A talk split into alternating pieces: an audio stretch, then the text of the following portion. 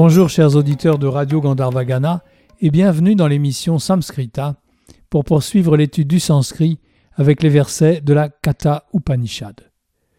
Nous étudions le premier chapitre qui décrit la façon dont le jeune Nachiketas est devenu le disciple de Yama, le dieu de la mort.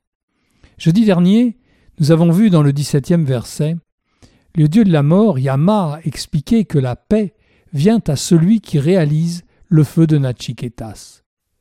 Pour connaître la paix, il convient de réaliser trois fois le feu de Nachiketas, de s'unir aux trois enseignements qui viennent du Père, de la Mère et du Gourou, et enfin d'accomplir les trois devoirs du maître de maison que sont les sacrifices, le chant des Védas et la charité. Le dix-huitième verset donne quelques précisions complémentaires. Le voici.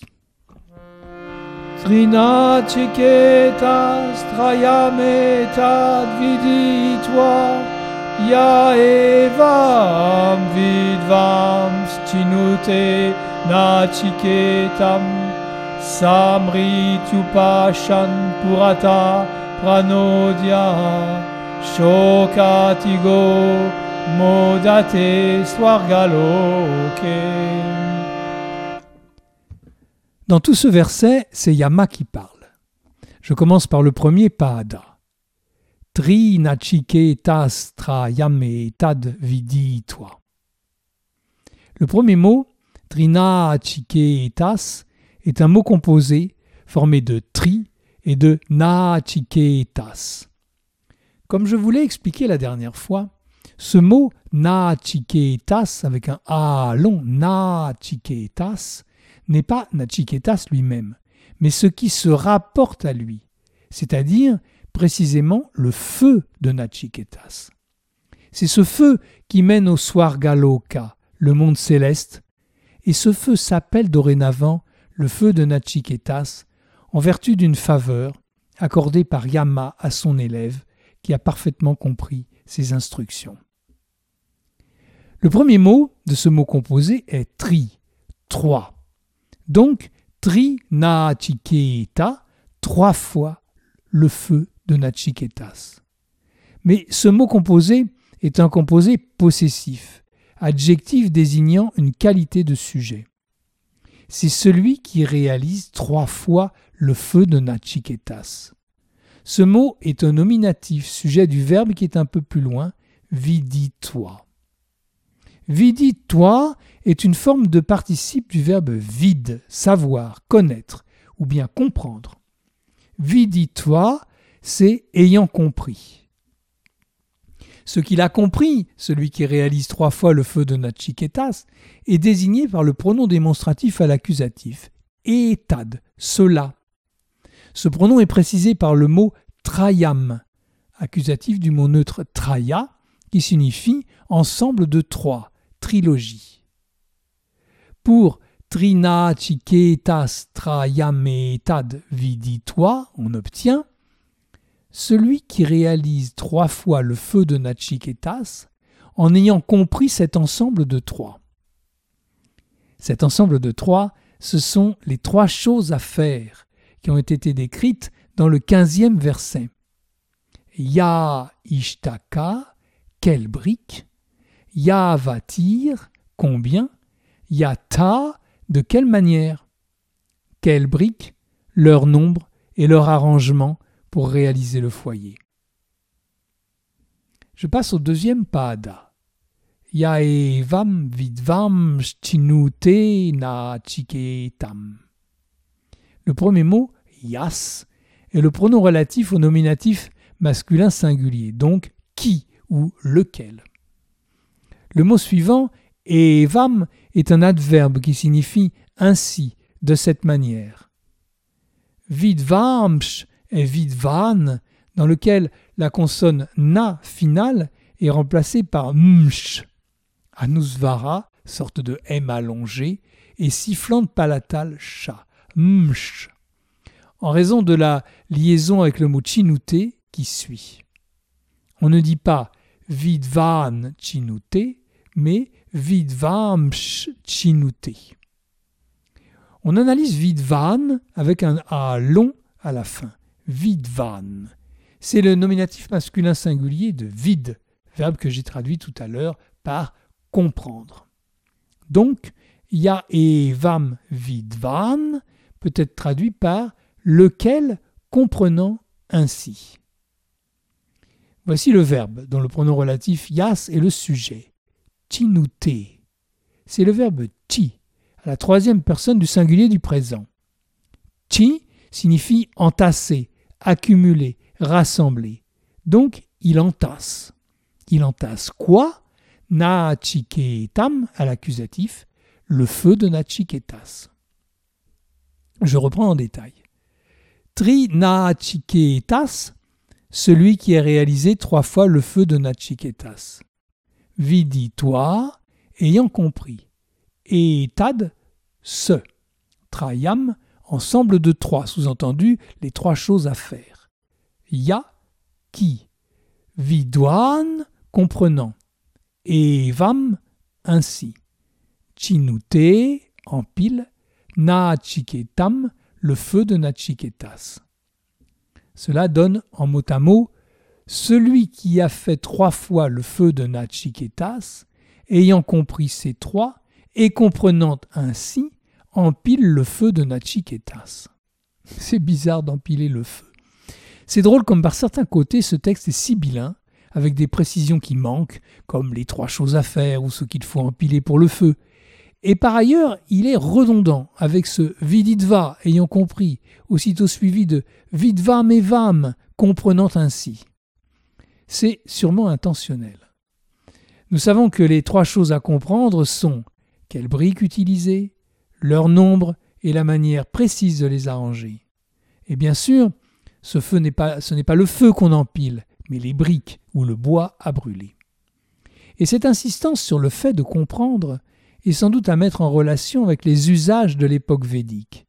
Construire le foyer pour allumer le feu. En fait, les brahmanes savent le faire, mais ont-ils bien compris ce qu'ils font? Ce n'est pas sûr. Ils agissent machinalement, mais le sens profond leur échappe. Mais Yama sait que son élève, Nachiketas, lui, a tout compris. D'où la traduction de ce premier vers du 18e verset, les deux premiers padas. Celui qui a fait trois fois le feu de Nachiketas, en ayant compris les trois choses à faire, et comprenant comment empiler les briques pour le feu de Nachiketas, ça continue, la suite est dans les deux padas suivants. Mais d'abord, je vous propose à nouveau le verset.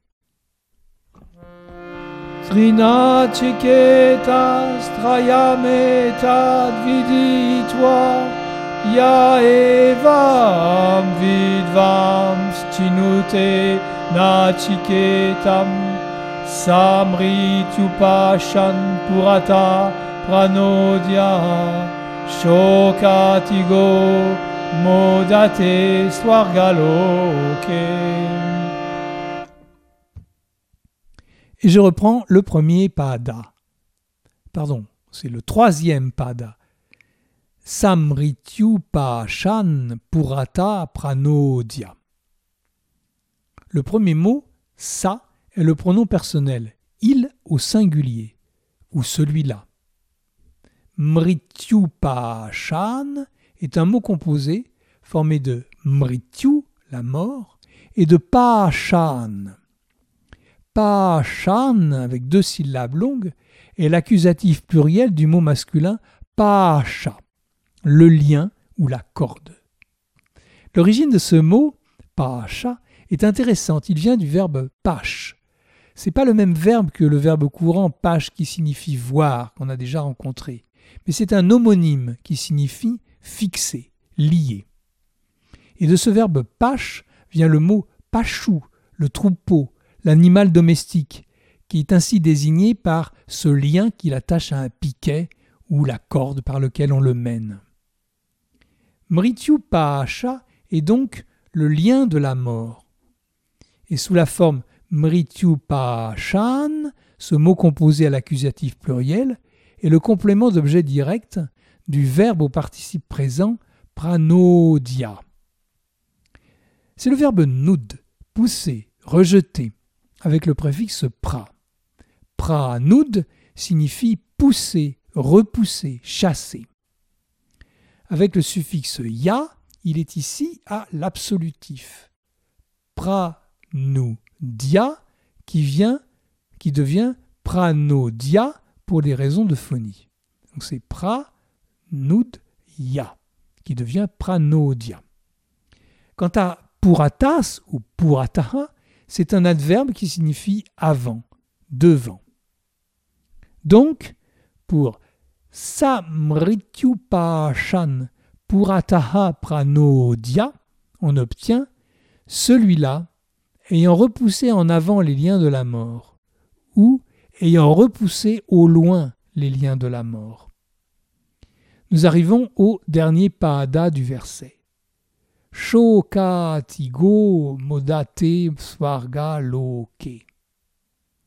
Le premier mot, shokatigo, ou shokatigas en défaisant le sandi, est le mot composé au nominatif shokatiga, formé de trois mots, shoka, suivi de ati et de ga.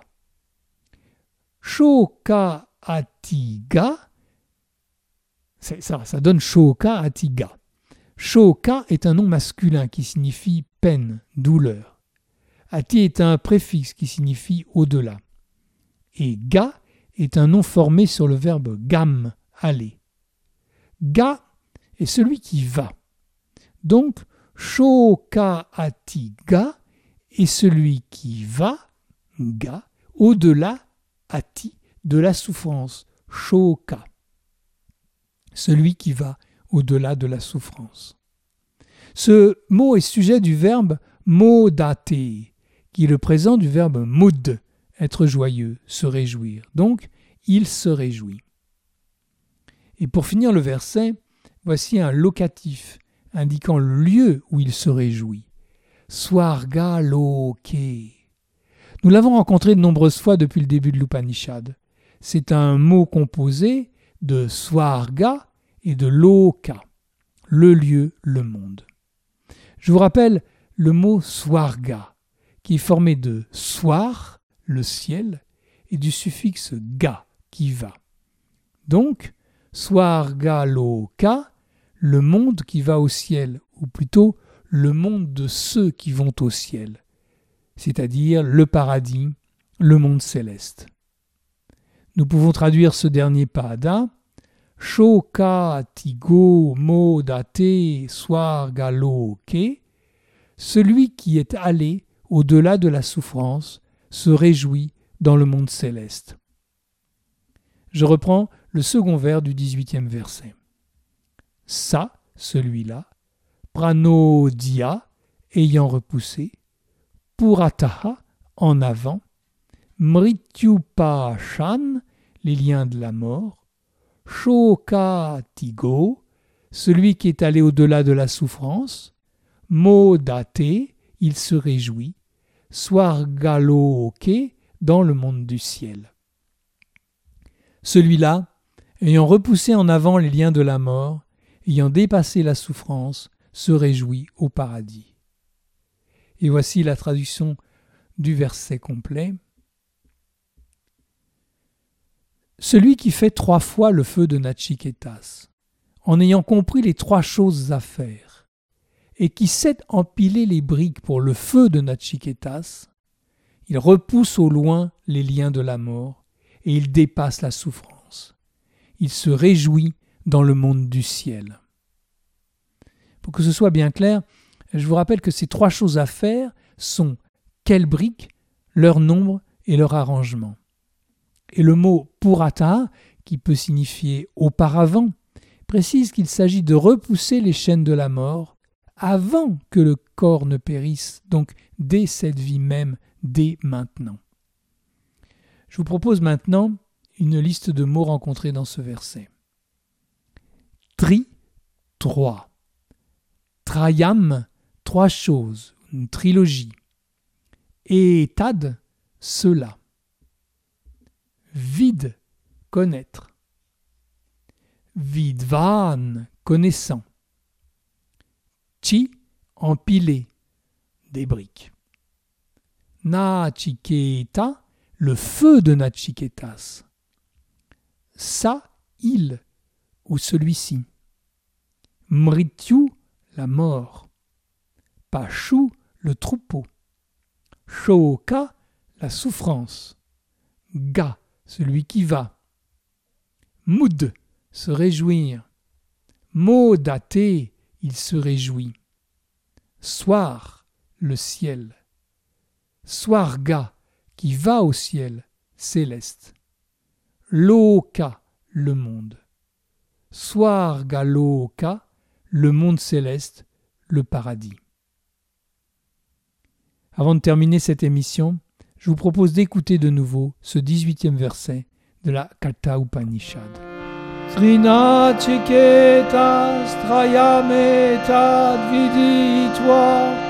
ya evam vidvam stinute nachiketam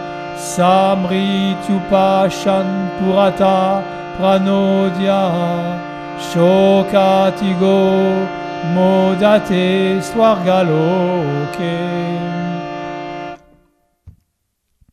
Voilà, l'étude de ce verset est terminée. Et bonne nouvelle, vous allez pouvoir vous reposer en révisant les 18 premiers versets de la Katha Upanishad, car l'émission s'arrête pendant les congés scolaires. Je vous retrouverai le jeudi 29 février. Je vous souhaite une belle semaine. À bientôt!